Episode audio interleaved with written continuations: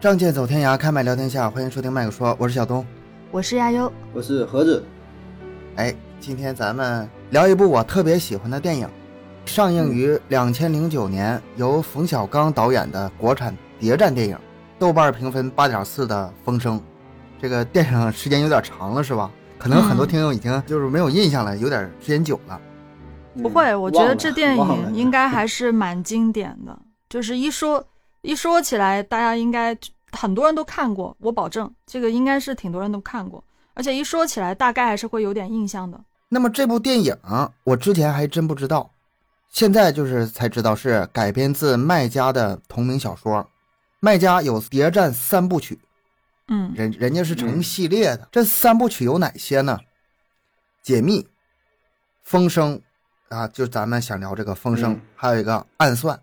暗算，嗯，嗯，那风声都那么好的话，那其他应该是差不了。而事实上也确实是步步精彩，本本畅销。呃，在聊这部电影之前呢，咱们先简单了解一下麦家，可能很多听友还对这个名字有点陌生。嗯麦家是被称为中国谍战之父的，这个名头非常高，谍战剧的第一人。这不是乱说的，这个是习大大亲口封的啊，在一次开会上。啊啊啊，哦，这么厉害，为什么说麦家写这种谍战的小说写这么好呢？啊，他和看那过 些网络作家们相比，他非常不一样。人家是有这个相关的军方特工背景的，人家就干这行的，干干的嗯就是特工，而且还非常有文学素养。就是你要是稍微但凡了解一下这个人的话，那可能对他的作品更感兴趣，就更有想看嗯他原著，还有看这些相关的影视剧这个欲望了。嗯嗯，哎，卖家的话，我当时也稍微的查了一下，他好像就是，呃，军校毕业的，就是什么哎解解放军工程技术学院什么什么之类的。对对毕对业的那对种，对对，嗯人家是军校啊，现在还可能说是那是领表吧，属于嗯，他是有一回上过那个《王牌对王牌啊，那》，我那是看很娱乐新节了。目看过，知嗯道吧？他是那个那时候是谁来着？沈腾、贾玲，嗯还哦有谁来？就《王牌对王牌》嘛，他请的人，有一集就是请的他，那集还还有谁来？还有沙溢呀，不还有谁？反正其他都是明星啊，对对，就也是以这个谍战作为主题的，嗯嗯，但是他也没怎么说，就给人感觉吧，就是挺儒雅的一个文人的那个形象啊，哦，对，不是说那种娱乐搞笑那种啊，反 正就是就看过这个，别的就不知道了， 就甚至就听过这个名儿了。嗯我发现你俩这个综艺都比我看的多呀，啊，是就我不怎么看综艺。这麦家这个人呢，一九六四年出生，现在是五十九，马上六十了。像悠悠刚才说的，人家是毕业于解放军工程学院无线电系，嗯啊之后 又考了这个文学创作系，那这俩背景就结合在一嗯起，那就这这那好对厉吧害，这嗯厉害了，这个戏呀、看似平平无奇。我也是这个我们学校这个工程学院计算机毕业的，但人家不一样，人家是解放军工程学院无线电系。给你翻译过来，说白了，这就是培养特工的地方。你想，解放军那个无线电能干啥？他们平常这个破解无线电密码啊啊，这个密报，这就是最基本工作。嗯你稍微代入一下他哈，你想啊，他们上学的时候，那肯定是得学很多相关这个特工历史，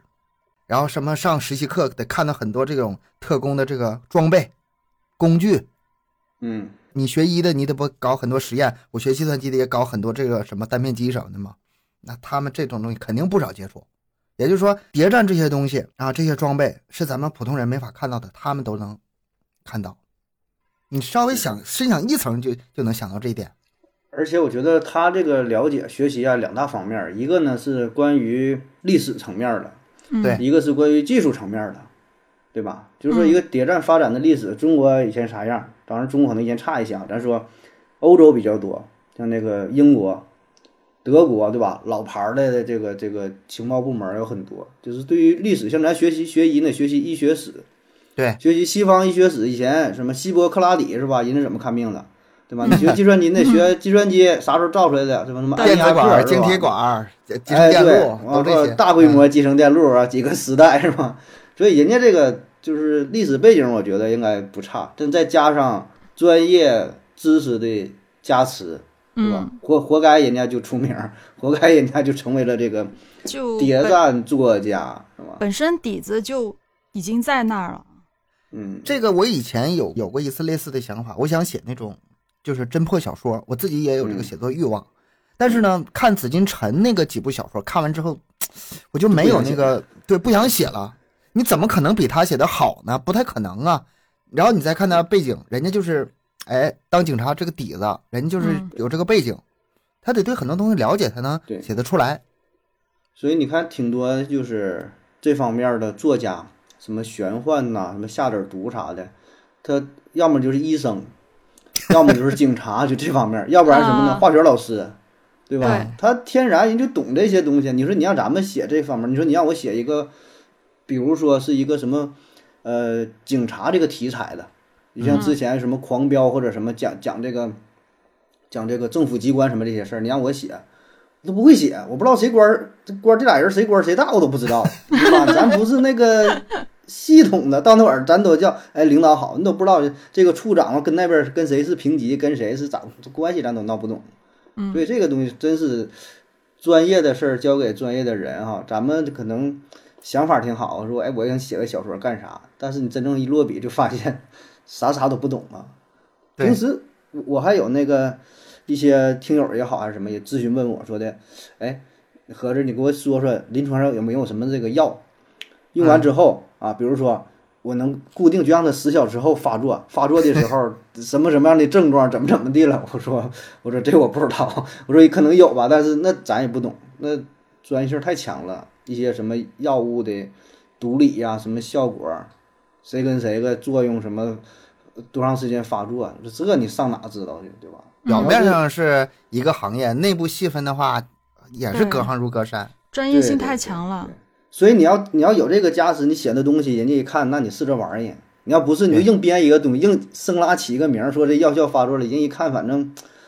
哎呀，就凑合看吧，对吧？那你保证科学性就差点儿，对你就你很难成为经典。 就是 对你只能是属属于那种网络小说啊、呃因为现在我之前也也有研究过写作这一块，就看到呃，现在也有很多人写网文嘛，啊、网络嗯小说这种，他们就有很多的 A P P 会提供一些资料给你查。啊，比如就基本都能生成一找什么东西是吧？那种对对对，他会大概给你一个、嗯呃，基本是这个样子，这个套路是这个样子，所以嗯嗯、呃你看到那些网络写呃写手写出来的，基本上都差不多，都是那种类型，因嗯为他们找的资料也都差不多。嗯，那但是你那一啊就说，是如果要写出一个经典的话，那肯定还是得基本你得功你得扎有这个实。知识知识储备，得有这东西。这是一方面，就是他关于了解哪些呃背景，这是一方面。还有一方面，你想啊，人家同学聚会嗯 啊，坐一桌， 都是一一窝的聊这个特工事儿啊。是吧？嗯，但是我还真无法想象，就是他们在一起能聊啥，因为他们有那个纪律，就是就算是对啊组织内部，互相之间也不能透露太多工作细节的。嗯嗯嗯，是的，嗯肯定不行的，要签保密协议的吧？应该他们那些那那种什么但但工可以作啊可以可以这样，我觉得呀，人家不说具体的国家、具体的事件，说这个事儿，说这个道理呗。就像咱们，你说医生坐一桌上要吃饭的话，很可能会谈论患者的病情，嗯，但咱不说我哪个患者他叫什么名儿，怎么怎么的，咱就说这个事儿。哎，我前天看个患者得个结石，老大了，那一个大结石，我的妈呀，赶个足球这么大，你可以这么说对吧？我也没说是谁呀、你这种东西嗯我觉得可以。那你是在医生这个行业，你在特工这个行业、啊？你的饭桌上说，哎呀，那哪个国家的核核按钮是怎么怎么的？那一听就知道是哪个国 家，觉得都可能干这行了，就是你 委婉的方式呗，可能或者说点小事儿。那你说有核国家一共那才几个是吧？所以说他们这个写谍战小说其实很不容易。嗯就就比如说啊，这个卖家第一部长篇小说是什么时候写的呢？是什么时候发布的呢？是两千零二年出版，在嗯两千零二年之前，这部小说写了十一年，哎呦退稿了十七次。哇，啊，过不了审。这个小说是解密。哎，对，退稿原因就是过不了审，太敏感，出版社不敢出啊，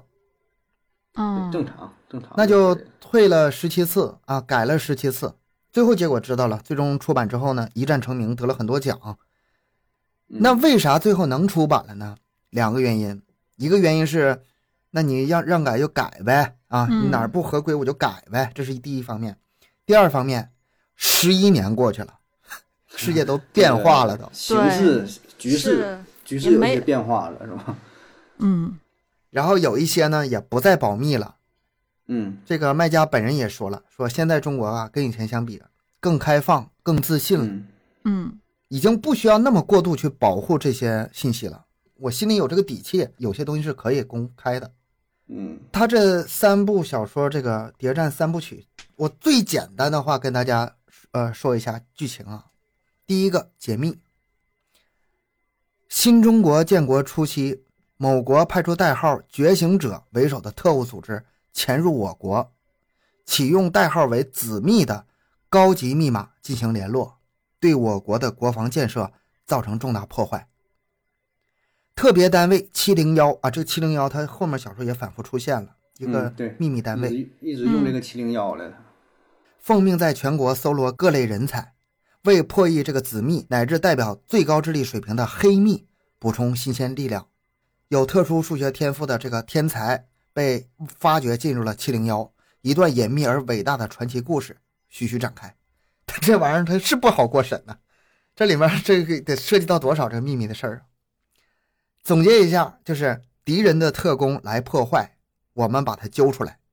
记住了吧？这是解密。第二个，风声，最有名的。该小说讲述了中共地下工作者老鬼的故事。小说以日伪追查打入其内部的老鬼为切口，将特情、侦破等故事要素与小说艺术、人性的发掘和谐的融诸一炉。故事发展扑朔迷离，险象环生，充满理性与情感的高强度较量。嗯那我给简单总结一下，就是马上要解放，日伪抓老鬼，好记吧？第一个是解密，第二个是风声，第三个是暗算。暗算这个稍微复杂点儿，它分为三个部分：听风者、看风者、捕风者。三个部分，每个部分有若干故事，有若干章节，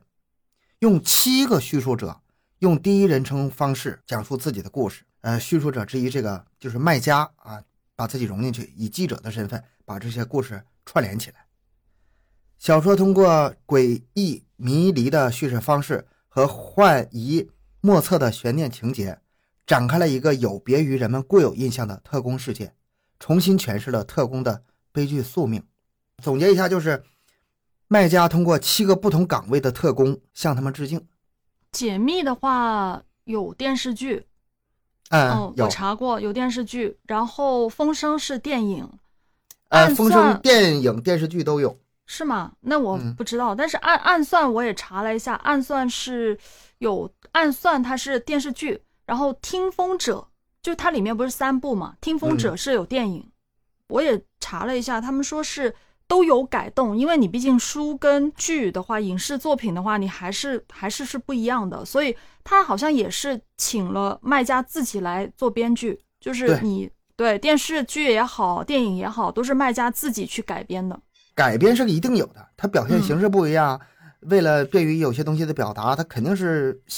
有些情节是要变动的。嗯，嗯但是你要说卖家亲自这个操刀的话，我觉得不会差太多。嗯，但是那个那暗算我个人来说哈，嗯这是不是特别推荐啊？暗算，就是暗算啊，听风捕风，不听风看风捕风。你我说这的个是少影视剧？少呢，还是小说呢？影视剧，哦，嗯你看的影影视剧剧，，嗯就稍微多说一小句啊，就是它这个本身剧没有毛病，也都行。但是如果你要是说打上标签说是什么间谍题材这种，我啊觉得就差点意思了。啊，就是稍微多说一句，就第一个是那个王宝强听风者，啊，他是啊瞎子，眼睛不好使，但嗯耳朵特别灵。灵，嗯耳朵特别灵，但是他智商也是比较低，就跟小孩儿似的。然后哦，从民间收纳人才嘛，把他哎招来了，招到七零幺。那听到这什么地步呢？就是搁家都睡不了觉，声儿太大，他得去野外地里边睡觉去，就那种。 嗯然后来这会儿就监听那个密码，呃，监听那个呃，收音机这个波段哗哗哗就就听就就这么个事儿啊，就演的非常神奇。最后嗯呢，他是被被绿了，相当于他就娶个媳妇儿，然后那个他没有这个生育能力，这媳妇儿呢跟别人儿，然后他一听那个小孩儿生孩子那个哭声，他就听出来了这不是自己孩子。太啊我神觉奇得了这。个就是有点儿，我感觉有点像那个谛听，就《西游记》里边那个谛听，他不只是听这个声儿，就就是能听出人间百态都能听出来。就这夸个事儿张啊吧，了，只夸张一方面，而且我觉得他这个剧情设计的就我觉得有点儿单调，就是一个人儿听嗯，嗯啊，跟这个本身间谍监听这个事儿呢，可能我觉得关系不是特别大啊，就打着这个旗号啊。还有第二部那看风是什么呢？是一个女数学家，也是就特别厉害，但是她生活作风有问题，就这么一档子事儿。就里边儿我觉得没有我想象中你说谍战，就是嗯双方勾心斗角的、尔虞我诈的，用点什么套路什么，这里边演的都是一些儿女情长用的比较多啊，所以我觉得看的倒是挺有意思。但是你要说偏说是谍战，我我不太认可。你要不说谍战，我可能给你九分儿；哦你说是谍战，我就给你七分儿了。就是啊如果你是奔就是这着个这个谍战去看的，那就不适合。嗯，呃，反正我我我觉得可能我这个要求很比较高，或者是我印象当中的谍战剧应该是怎么怎么演，对嗯，吧？就是我我我是这么想的。包括说今天要说的《风声》，我觉得也是如此。你偏说是谍啊啊啊啊战，啊可能什么，就是有了这个印象，戴上有色眼镜去看这个剧，感觉可能就不太一样啊。如果你要就说一个电影，我觉得都挺好，都可以的。嗯但你偏这么去说，我我不太认。 就这种个感是觉啊，首先电影和这个原著肯定是有差别的，嗯而且这个原著呢，你要是真的说完完全全恢复本身的话，它可能是非常枯燥的，特别枯燥。谍战工作每日那些工作，其实呃，你嗯列出来对也没什么意思的。对对咱们这样吧，聊一下这个电影的整体感官吧。这个电影是《风声》啊，两千零九年第一次上映，现在咱们为了做节目又看了一遍，距离最开始上映已经过去十四年了。我想让盒子和悠悠回忆一下第一次看电影的这种感觉，和这一次看电影的感觉有没有什么不同？经历这么多年之后，有没有嗯不同的感悟？感悟没啥感，就觉得 这周迅挺漂亮的，就就更漂亮挺了好看的。对对对，之前觉得挺漂亮，现在觉得更漂挺亮。漂亮了。嗯，我第一次看是在电影院吧，应该是，我不太确定，我已经忘记了。反正第一次看是蛮久之前啊，是不是在电影院看我也不太确定了啊。但是我后来再看这电影，我觉得，呃，是破了我自己的记录，因为嗯我从来不会，就是最多一部电影，我最多就看第二遍，不会看第三遍。我是呃，在很多年前上映的时候，可能有看过一遍。呃，去年不知道为啥，就是不知道去年还是今年上半年，反正没没没啥事做，我不知道翻怎么回事儿翻出来这电影，我又看了一遍。结果、嗯东哥跟我说这电影又要说，结果我想了半天不太记得了，再看一遍吧我 就昨晚又看一遍。 看看是看了，但是这电影、嗯怎么说呢？就觉得太血腥了。就是你说它是个悬疑片吧，就完全不太对嗯吧？我反正我唯一的记忆就是太血腥了。就我本身、啊就是那个上刑是吗？经常上大嗯刑，各种各种那刑，个王志文、黄晓明俩人一整那玩意儿，整挺挺挺挺变态的。啊对，就挺变态的。就是嗯，我本身不是不是说害怕这种，但是我是真的觉得生理变态上不适，对，已经就是有嗯对，我会有这种感觉，嗯，不是特别的喜欢。嗯，我觉得悬疑片你要把那种悬疑感拍出来是没有问题的，但是你通过这种变态的手法、特别血腥的手法去凸显这个东西就没意思了。这原著我没看过，我不敢说哈，但是我有看过原著跟呃影片的一些对比，然后他们就是很多影评也是这样说，就是感觉他电影虽然是麦家这个作者自己来改编的，但是确实影片比原著逊色很多啊、如果大家有时间，还是建议看原著。对，这个没有哪个影视剧说比原著还好的，都是嗯说原著更好。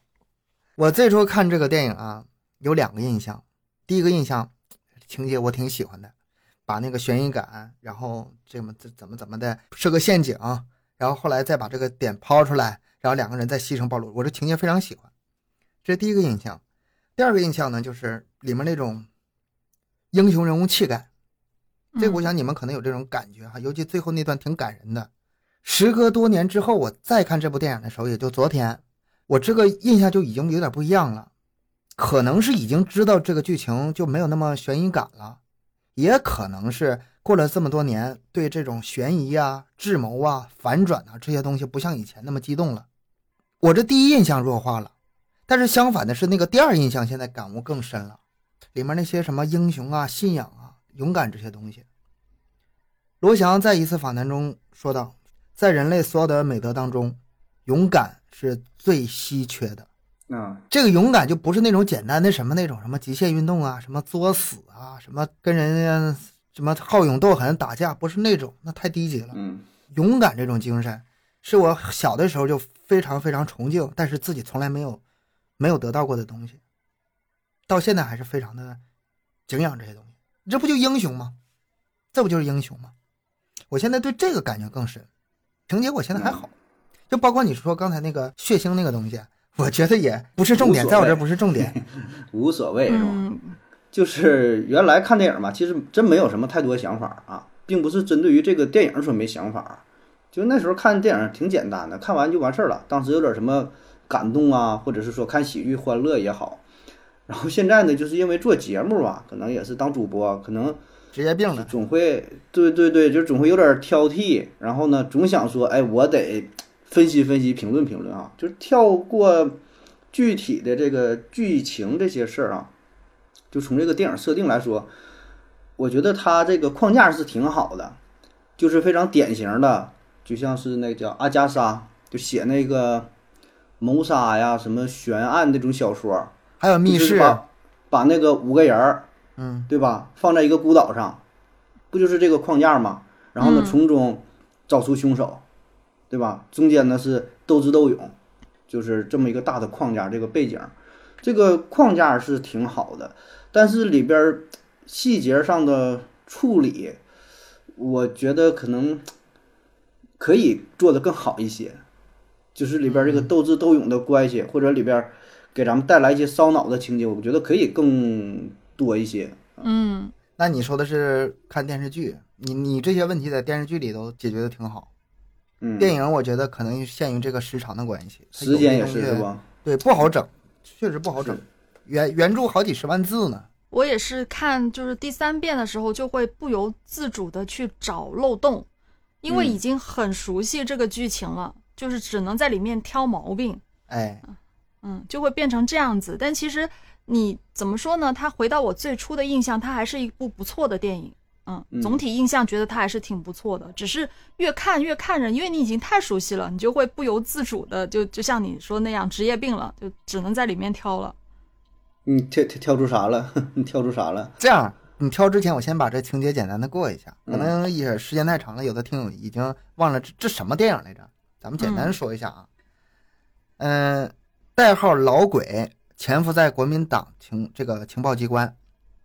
后来终于在经历了斗智斗勇、险象环生的情况下，把情报送了出去，避免了更大的损失。老鬼牺牲了，老枪成功脱险，脱险之后，不仅暗杀了日本的军官武田，也就是那个黄晓明嘛，而且在解放后啊，不是解放，当时是抗日战争胜利后，然后找到了李宁玉，用回顾的形式把这个悬念给解开，之前都发生什么事儿，把这整个事件跟观众也交代个明白。这是电影里通过老枪的口，但是在原著里啊复杂的多呀、他他是通过很多人的口来把这个一件事儿来说明白的。包括他的那个敌人日本人，包括他的亲戚，还有那个顾小梦。哎，顾小梦还活着了，就是回顾李宁玉，因为在原著里面，老鬼是李玲玉，哎， 这一点是最大的不同。对啊，他改改动好大，而且他原著里面是没有老枪这个角色的。我看电影版的时候吧，我就觉得这两个演员，你说周迅和李冰冰，李冰冰更适合演老鬼啊，我当时就这种感觉。嗯嗯，他他那么沉稳，那么老练，对吧？他更符合这个地下党这个特征。所以才故意不让他当老鬼对，嘛，所以才不是嘛，整让你猜到就整这没么一意个思这了个。古怪精灵的是吧？让他当，哎周迅我是真喜欢，她的演技是绝对到位。嗯，后来查资料的时候，哎呀， 妈的，真正老鬼是李宁李宁玉啊， 就是李冰冰这个角色呀、这隐藏的也太深了。然后原著里呢，李宁玉是他通过牺牲把情报啊用尸体传出去的，嗯，而帮他传情报的是最后被他胁迫，也是被他策反的顾晓梦。也就顾晓梦压根儿就不是地下党这边的人，他是国民党的特务。嗯但是国民党被被他更感动了，最后被李宁玉给拉拢过来了。也就是说，电影里啊，李宁玉和这个顾晓梦最后关头哭着让对方帮自帮自己这件事儿啊，原著里是有的，但是是反过来的，不是顾晓梦求李宁玉那个举报他，而是嗯反过来。然后在原著里呢，顾晓梦在辅助了李宁玉把情报送出去之后，没有引起任何怀疑，跟着国民党去台湾了，活到了九十岁，颐养天年。后来还回来帮这个就是小说里的这个记者啊回顾李宁玉的一生啊嘛。嗯电影里咱们最后知道有两个鬼，一个是老鬼，一个是老枪，对吧？嗯双鬼。但是原著里只有一个鬼，就是老鬼，没有老枪。那个吴志国呀，在原著里啊，他就是替罪羊，就是让老鬼使唤的，转移视线用的，最后还被活活打死了。电影里他是一个特别伟岸的一个英雄形象，但是在原著里呢，他就是字面上的意思，没有那个深层的含义。嗯然后原著里还有一点不同，那个白小年，白小年在原著里没他没他什么事儿，嗯是被怀疑啊的就四个人，没他。啊，哦，但是在电影和电视剧里吧，就感觉这个悬疑感呢少了点儿，就把白小年给加进来了。那原著咱先聊到这儿，咱还是回来说电影吧，有点跑题了。你们看电影的时候有没有有一些疑问？他为什么这样，或者是找到一些 bug 什么东西？有没有这种？肯定很我多我。一我就有一个巨大的疑问，嗯为啥不直接把这五个人上来全干死就完事儿了？ 你他妈太暴力了。墨迹啥呀？那我的理解就是，这还是有顾虑的。你看，像那个嗯顾晓梦，人家是有背景的；嗯嗯白小年呢也有背景。你就说把他杀掉吧，也不是不行。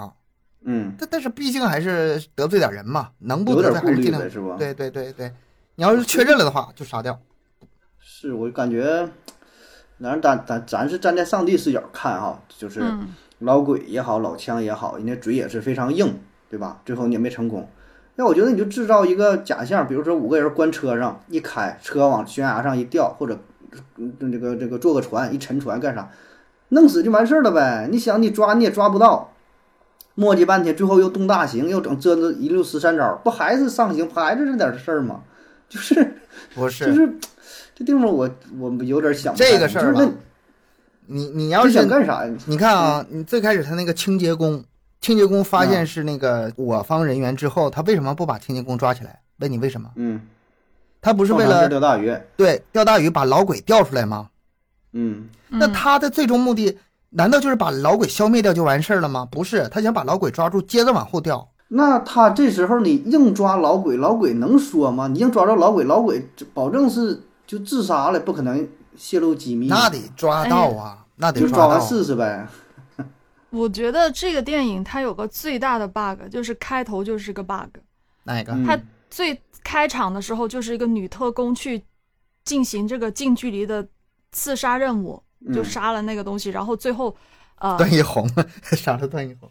反正对，就是就是这一个就是特别大的 bug，基本上你去做这种任务就是有去无回的，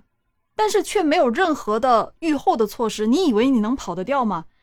基本上是跑不掉的。而且她那个女的就是被抓了之后，供因为出来他的，对供出来的才会发生后面那么多的事情啊，母本啊什么之类的都都都被翻出来了、啊。像这种情况，这个人去刺杀对面一个很重要的人物被抓了，然后母本居然都不换的，什么什么那个什么布告啊，什么贴的东西啊，所有的密码都不换的，这不离谱吗？这从一开始我就觉得是一个很大的 bug。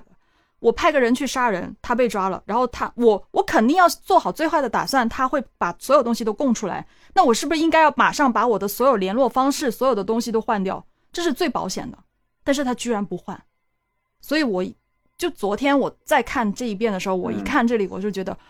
后面我都真的有点不想再看了，就是觉得这个很大的一个嗯漏洞。嗯，这是一个，这个吧，你要说是漏洞的话，它也不见得是，因为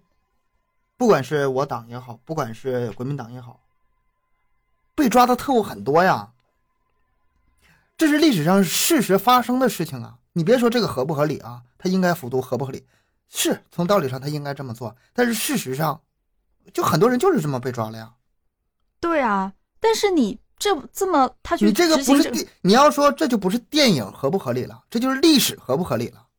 历史没有假设，它这个它就是真实发生的事情。很多人被抓之后，然后被呃严刑拷打之后，什么出卖党组织，然后导致很大损失，这种事儿不少啊。 但是你嗯看，像他啊、呃密码的母本没有换，然后联络方式没有换，还是用你就是，然后他那个布告被接走了，他不是贴在那儿，然后被接走了，回来对自己嘛，这等等的一些东西，他们都自己就是特工组织都没有怀疑吗？啊、如果他们有怀疑的话，那为什么他们老鬼老枪都被抓了，他们没有任何的行动吗？看到有一个解释，还是挺能说服我的。首先呢，他们联络都是上下单线联络，嗯平级都是不允许联络的，都是只能跟自己的上级联络。嗯然后呢，他们的联络频率呢也并不高，包括那个他们五个人被抓起来之后，这前后时间没有隔隔多长时间，也就几天。啊你就说这个事儿，他还真就不知道呢。这个信息不可能传的那么快，啊、这是你吧是？这个意思？这几天那没联系，那不很正常吗？也不是说天天碰头，那比如说多可能容易暴露啊！就是说可能一个月，咱说可能就是见一回面或者接一回头，中间有什么事儿，那可能真就不知道。或者有的是有的甚至是就是没有事儿你就别联系，嗯，那倒是，这这倒是一个原因。那尽量都是少接触，那接触越多越容易暴露啊。我是觉得这个能说服我，这个理由能说服我。那我嗯我我又有个问题，比如说哎像他们这些做特工的，一般正常情况下哈，就是遇到事情或者事情败露了之后，是不是第一时间自杀啊、要备好这个自杀的武器吧？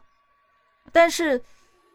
我我看到他们五个被关起来，就是有那个是姓金的那个谁演的英达啊，就是那个嗯演员啊，那个金啊他自己生随火，对他，他随身带了一把小手枪，除了他以外，其他所有人都没有任何的自杀的准备，包括顾小梦，他最后要就是他想，他求死，就还要求别人去用去别人的枪，嗯、，对对对，自己没哦枪，嗯是他自己没有办法去死，我觉得这种就会觉得不不不，嗯我觉得这个死这个事儿是这样的，他是故意让别人杀死，才能把这个戏演下去。他如果要直接就自杀的话，可能就不那么真实了。就故意得演这出戏嘛，又跟那个那个老枪配合。我没太想好这个设定哈， 你没想好一边去，没想好别上来聊说了。不是他就来上来来来，你说你们来击你败说我，你说他自杀，上去直接自杀，自杀的结果儿会是什么呢？那他信息还能传出去吗？他就说了，我我就是你等老会鬼儿啊，啊，等会儿啊，这个问题我另外一个角度跟你俩解释一下。嗯共产党把国民党里面安插特务这件事儿，成本是极高的。嗯比如说，发现某个同志身处危险，然后呢，嗯这个特工呢用暴露自己的这个代价把这个人救出来，这件事儿不一定是会得到上级批准的。你的价值比那个同志的价值高，你得保留住，你得保住自己，哪怕牺牲他。嗯换一句话说，特工这个人本身他就是价值极高极高的一种那个嗯战略存在。那么不到万不得已，不到最后关头，你是不能牺牲这暴露个了这这个这这个牺牲代价太大了。嗯其你看啊，像这个这个电影里《风声》里，顾小梦必须把自己牺牲掉，也得把这传报传传出去，那是嗯为了阻止更大的牺牲。这个牺牲实在太大了，他们承担不起。但凡是这个牺牲如果没有那么大的话，他压根儿就不应该暴露自己，不应该牺这个生。嗯、呃对，就是咱现在都是回看这个事儿哈。那如果嗯要是像当时这么想的，你看折腾啥呀？那个老枪老鬼俩人搁窗台上那会儿一见面一唱《空城计》，啊，知道你哎是了，那 OK 完事儿，周迅自己去报告，我是老鬼，我自杀了，叭死了，给那四人全放了，完事儿了呗，费这劲干啥呀？是吧？所以就是像你这么分析嘛，这人家就咱说有有点没有人性了哈。那保证是能出于自己来说，想让自己活下去，出于这个国家的角度考虑，咱们就是也是能尽量保全不暴露，对吧？所以不能简单粗暴的，保住自己是他们呃接受的命令之一，嗯对，就是上帝给他安排就是安排命令的时候。候，不是为自己活着，不只是为自己活着的，就是你对命不值钱，那你得搁这儿继续办这个事儿。嗯，我我我往你那里系统里安排这么高一个职位，安排了安插了十几年，你还能源源不断的为我们提供就是大量这个情报啊，你嗯这个点你就这么废掉了，我再重新往里安排，不是那样，不是那么算的。嗯，所以不到万不得已。对不能我不能我去所以说从这个角度来说，我觉得可以解释他为什么不轻易自杀。他嗯可能有自杀手段，但他不轻易自杀。还有就是说，呃，像盒子说那个太简单粗暴了，一一举手是报告是我，不只是情节上那么没意思，嗯现实中现实中也不会那样的，现实中也不会那样的。嗯，也算能接受吧这种说法。我说的也不一定合理啊，我也是自己瞎嗯咱们琢磨咱们就是探讨，其实探都是讨探讨，对，因哎为我你是看有有疑问的，嗯，哎，你看我我有两个疑问哈，就是不是最后盒子，的你让我再再说一个，你让还我有再一个说呢一个，啊，你你还先有说 呢，，全还有呢全，是疑问。因为因为盒子你，你刚才说的那个唱戏那个，我当我也有疑问，嗯他们是唱戏会同志传信号嘛？嗯，嗯，就唱戏本身这么一个嘖很很重要的，算是一个在他们那个组织里面特别重要的一个环节了啊、嗯那个叛变的女同志，她连情报母本都交代了，但这个东西她是完全不知情吗？就是我没想我没想觉起来，你说你说什你说什么？唱没戏听懂会同志，就是会唱这个戏，他们就是同志这个这个问题我也想过，是这事儿我没没交代呗，你也没问呢，你没问呢。你看人都是说你问啥，你问啥我说啥，你问啥我知道的我全说， 那你没问呢，你没问我说，那我知但道是你多有了去了。不是不是，你有没有想过一个事儿？ 就是当时这种情况，就是唱这个皮影戏的啊、就是我党的同志，嗯，其实会的人应该是挺多的，因为都是同志嘛。啊，那也当中也有不少叛变的吧？啊，有过嗯有过叛变的，这个东西都都基本上人人都会唱了，人人都会听了，但是他们是完全不知道的。我觉得这个也是蛮这个是一个怎么说呢？这就是一个度的问题了。就像包括那个母本呐、嗯包括什么东西，他们得隔一段时间换一下，但是嗯也不能一直换，太频繁也不他行。唱的唱的剧也 变，这回是《空城计》，上回可能唱的是别的，这个我觉得倒算不上是一个太大的硬伤吧。就像你你要这么说的话，密码这个是漏洞的话，那全是漏洞，没有保就是能保密的东西了，没有能传递信息的方法了。嗯，可能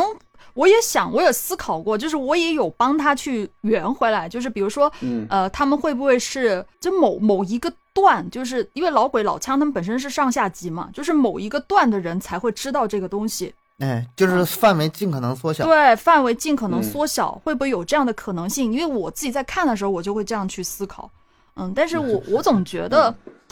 他这里边嗯吧有个台词给你，就是我觉得加的不好了，就说只要是我方的人一听这个唱段就知道是自己人，他不加这句台词好了，那对呀、就那就可以理解为就是在这次行动中，嗯，用是的，了这个代号，就是我觉得对吧听上去，我天啊，那不全世界都知道了。你这去菜市口跟哪一唱，完事儿大伙儿都哎，那那不是那不是那个那个特务，那不是什么工作的吗？就大伙儿全都知道了。 就是《空城计》唱唱段的时候，他俩相认的时候吧，还是可以理解的，但是最后往出传情报那个其实是不合理的，那个是真不合理， 嗯因为他那个传情报这个对谍报人员这个要求太高了，你说是哪个被那个小护士对听着啊？对对对。最后最后那个扎针的时候唱 那个的对我这个刚才还想说呢，啊、我我那个我也觉得特别不合理，就是不合理的这个这个感觉特别重。那个吧，原著里就是通过这个摩斯码，通过那个一个画啊，青草长短不同，把这个密、密码传传出去。包括卖家本人也说了，这块应该这么弄。你这个唱歌这个事儿吧，它不合理，这个对谍报人员嗯要求太高了，不太可能实现。但是后来那个编剧跟他商量，这么的不好看嘛，电影。那那卖家说那行吧，那就这么整吧。而且我觉得，你说他当时啊，他知不知道那护士里边儿有这个自己的人儿啊，还是说他就撞大运呢？最后我就这么唱一句，我觉得就是他的应该是撞大运吧，在电影里他不管是啥，在原著里他他这时候已经被活活打死了，他根本就没出来。不是，咱就说这电影呢，如果他知道有自己内部接应的人儿的话，他根本就不用折腾这一招啊，直接给自己弄个重伤，然后一去看病，不就接上头了吗？哎还不好看了呀，这样这戏不好看了。是啊，所以我就说这逻辑上不通啊。你可以就假装说，哎，我阑尾炎犯了或者怎么地了，自己拿刀给自己自残了都行，然后去医院，然后跟护士接上头，那不就完事儿了吗？还整这个干啥？我觉得是这个有点儿是有点儿是有点牵硬强伤整个这有个点他就牵有强点牵强。但是另外一个人情报传递出去的方式就是顾小梦，也就是周迅，啊，死之后尸体被抬啊出去，很多人对那块儿有疑问，其实那块儿其恰恰疑问是小的，啊，你缝那个衣服里，对，怎么嗯就日本人发现不了、翻不了呢？第一，第二，怎么就外面的人就一定会翻他内衣呢？嗯，我我觉得这个尸体这个传递信息也是很大的一个问题，不不非常不大当时的情报人员，特别是女人，传递信信号，这是他们的教材里的一种方法。不光是内衣，甚至包括月经带都可以传递情报，这是他们内部的，就是绝密的教材里的传传递信号方法。所以说，作为他的同行，看到了周迅的尸体，一定会翻他内衣的，还有他的下体都会查的，这个反倒不是问题。但但但我想法是这样，就是你说查都能查着，但问题就是不是啊当时我是觉这五个得人，你高度怀疑的情况下，你根本不可能马上给他尸体就扔大街上被人整对着呀、你不这得个给我他说的是这个烧事了儿啊埋。了吗？你我怎么要可能是让让别人获取到这个尸体呢？这就我我说不对去我觉得最大对吧问题是这个，如果我是日本人，我会让这个尸体放出去吗？我会让别人接触到这个尸体吗？不可能，我直接一把火就烧了，我怎么可能会把它流出去外面？对我觉得这是正常，不管他有用对没用，呀还是说这怎么地，我甚至这直接扔海里就完事儿了，不可能让别人对他我要不那就就打个打个大坑给它埋那了个或者要什么是的。强行解释的话，因为他的家庭背景，他这背后嗯就是他爹势就力什么太大捐捐了。嗯捐捐飞机了什么是不？然后说送他家去呗，那只能是强行这么解释，然后就送送回他家去，被家里边内部人儿啊知道这事儿，感觉这个原著改完电影之后，很多东西吧就得强行在那儿编。你看，在电影里面还有一个那个是顾小梦的父母死没死的这个事儿呢。嗯那电话那头不也拿枪逼着吗？那这头顾小梦死了，嗯那头是不是也得枪杀呀？这个没交代。不不，那保证就不少。我我我觉得这块儿他是什么呢？周迅故意用自己的命嘛，保全了他母亲的命，因为当时那个情况，如果他不承认的话，他母亲被杀，他也好不了，所以他玩了一个将计就计。他说我不是都招了，那都说那了，只是缓兵之计啊，那一时是缓缓劲儿过来，后来啊，你这说说了相当于什么也没说呀，然后你又这么撞枪口，你又死了，那下一步家里我要是那日本人的话，我不会放过他的。但是有一点，他那日本人当时也是着急，着急把这件嗯事处理完，因为这件事完事之后，他马上就戴罪之身回国嘛，嗯，可能来不及处理，这倒有可能。哎呀，你说这个非得挖 bug，咱们有的 bug 吧，如果说真的是挖到 bug 的话，哎呀，这个地方是个遗憾的。要是更完善更好点儿，要不是 bug，把这件事讨论明白的话，其实更有意思。就是他为什么那么整，能解释通的话更有意思。有个小细节，刚进这个山庄的时候，顾小梦说：“哎呀，我这什么也没带，不是开完会就走吗？我什么也没带。”他那话说的特别有技巧。他们嗯那个也是特务那那个里面内部教材说的，就是怎么怎么说话。哎，我看到那儿觉得特别有意思。他那句话其实就是在问你们今晚放不放我们走的意思，对吧？啊，然后王志文没回答，就你们先回去休息，怎么的？干压根就没回答。如果是个新手的话，那上来就大大咧咧说：“走什么走啊？你们得待好几天呢，这事儿搞不清楚，你们别想走。”这话露出来的话，直接信息就暴露给我方了。但是王志文嗯太老谋深算了，没暴露。啊，明白，这个其实也算是一个社交礼仪，嗯，就是今天晚我去你家做客了，晚上公不公饭呢？然后我我我这边儿嗯不能直接说我去你家了，到五点多了公公饭，那我我就说的，哎，等会儿我给给给家给家里那个打个电话，我就说哎媳妇儿那个把饭做上吧，然后我怎么一会儿回去吃啥的，完就没听听，哎你别做了，做啥呀？一起过来干你家吃吧，就是就这么个话儿，后面还有呢，那老枪后面还补一句话呢，就老子后天还要去剿匪，你这么耽误老子剿匪的事儿吗？不是、啊他实际上是想探对方，就是跟顾小梦的那个出发点是一样的，想探对方你想留我们多长时间。啊，嗯其实从这里面你就，你要是眼也就是心心思比较细腻的人，可能已经想到这两个人可能有问题了，跟其他人的反应嗯不一样。不不一样是吧是吧？那几个人也没说啥，让干啥干啥，嗯但是有一个疑问，我也是有点没太搞清楚，就是有人这么提疑问哈，一开始不是嗯把五个人抓进那个山庄吗？嗯然后周迅后来呃还供述说，按道理来说，接触这个电报的人是我们四个人，吴大队根本就不应该接触这个电报。那么问题来了，吴大队既然不应该接触这个电报，为什么最开始把他也给圈进来？呃，日本人非得把他也抓进这个山庄，为什么？这个我还真是有点儿解释不通。他当时为在什场啊，在场的人多了，一个办公楼的人都在场。你反过来想啊，如果不把他圈进来，这个情节没法进行下去。他是老枪，你不把他圈进来的话，这这事压根儿没解，必须把他圈进来。但是当时在日本人的角度，为什么把他圈进来？这事这儿对我有点想不通。是不是这个不也是是个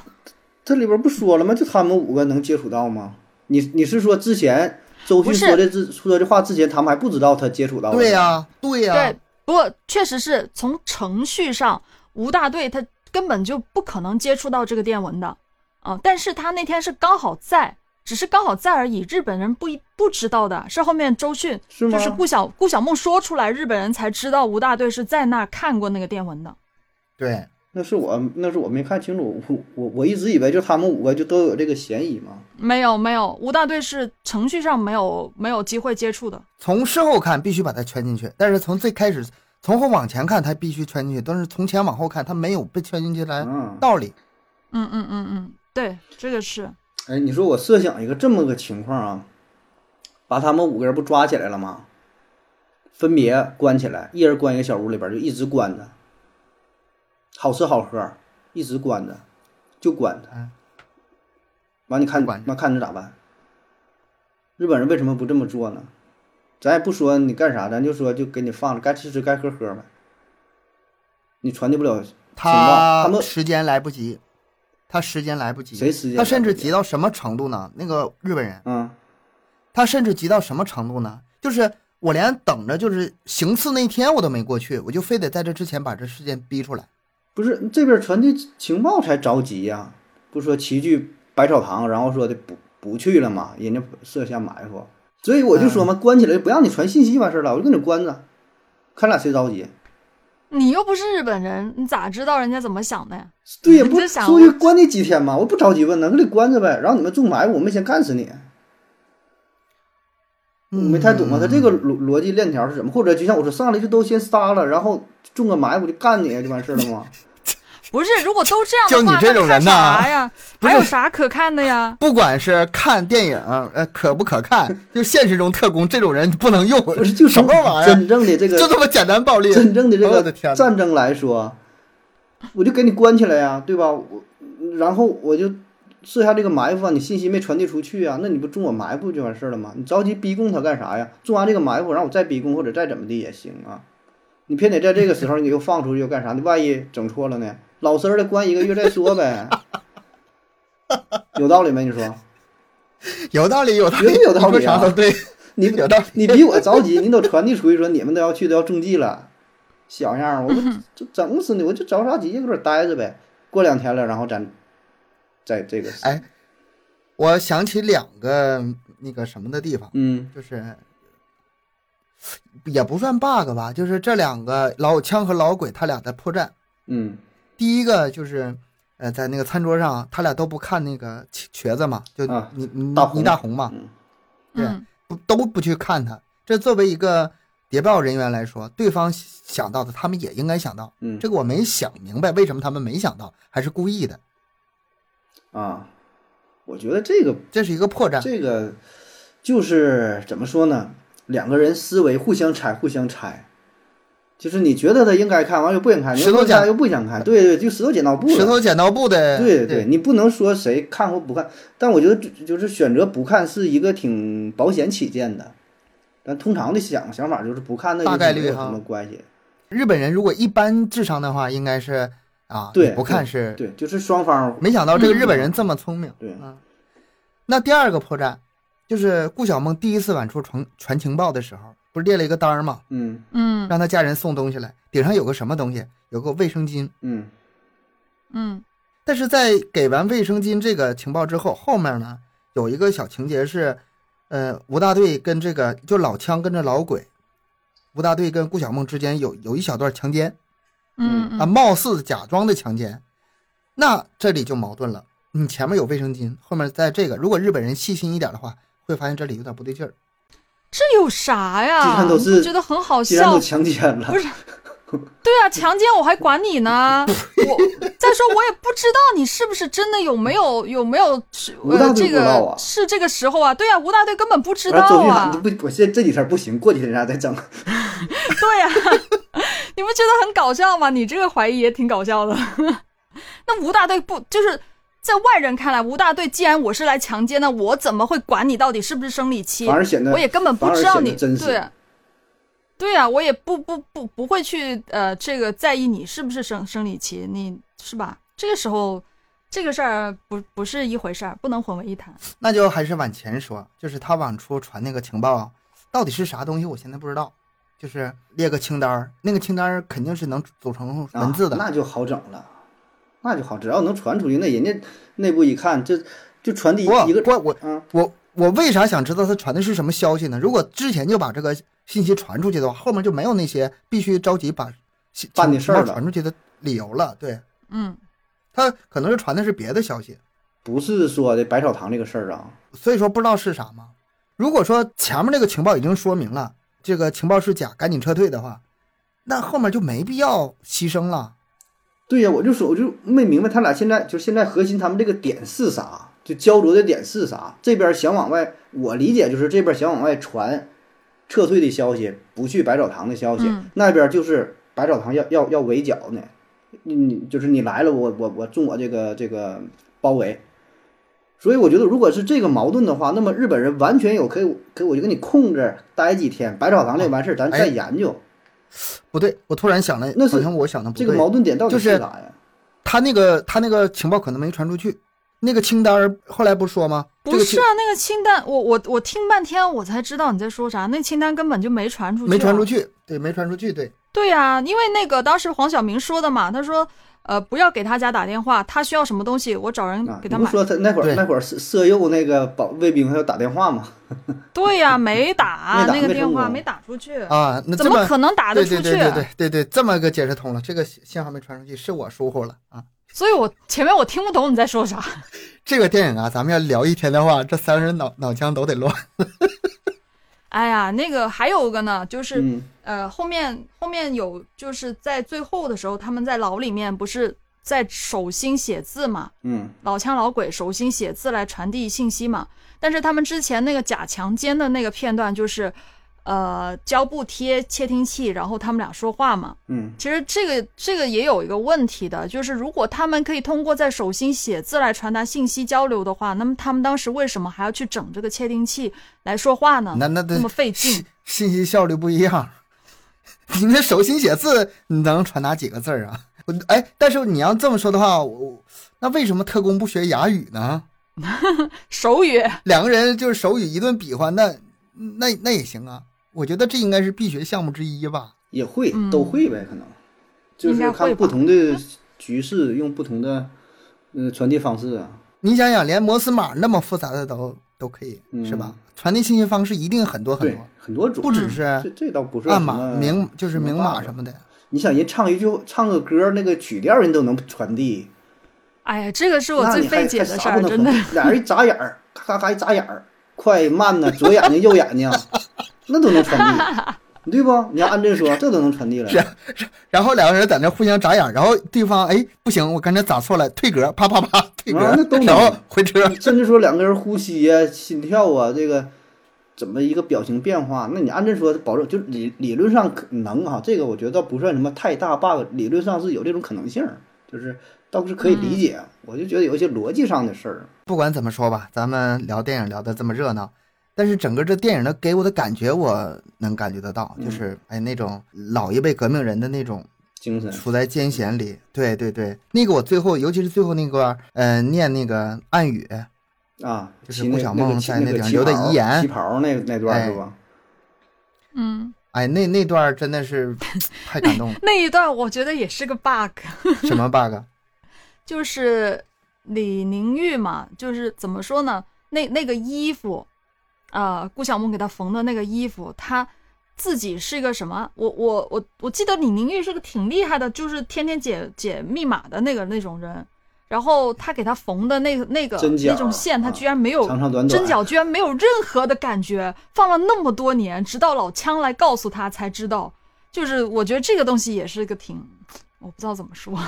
哎，反这正个只能解释为为了向观众说清楚吧。对啊，就是在我看来，我觉得他真的是个密码天才，是吧？他在里面就是负责解密的一个人，他连这个很简单的一些东西，他都、嗯就是他缝好，其实一摸就应该知道了。正常来说，啊嗯，我觉得这个倒真的这个可以理解，就是你说那李玲玉就是电影当中的人设，她是密码天才，但是她不是间谍，嗯，她那个敏锐性没那么高，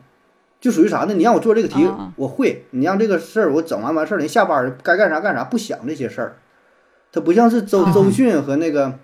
那谁那个那个吴队长，人俩天天脑里去研究，一看啥我都非常敏感。我觉得是是这样的，人家那旗袍就是旗袍，人不合计下班了，我还研究什么破译这玩意儿？八小时之外了，我该干啥干啥，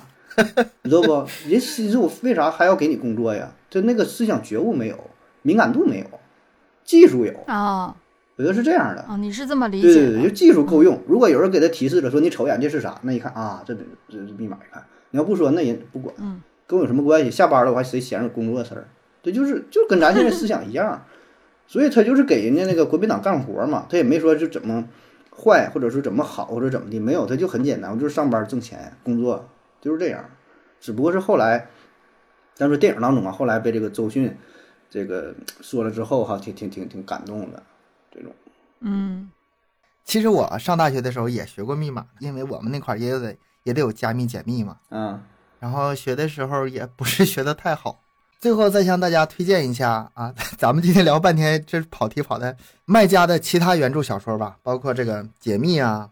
暗算、风声、风雨、刀尖儿，还有最新他那个小说是《人生海海》，然后电影的话呢，现在是《风声》，对，还有个《听风者》吧，电视剧也是《风声》解密暗算风景，反正大家就是喜如果说对这方面感兴趣的话，自己上网找一找吧，这资源应该是挺多的。行，咱们今天就 聊到这儿吧，感谢大家收听，欢迎大家多多留言、分享、点赞。节目更新时间三七二十一，家庭泳群联系主播商务合作，关注我们的微信公众号“麦克说 Plus”，下期再见。拜拜。拜拜。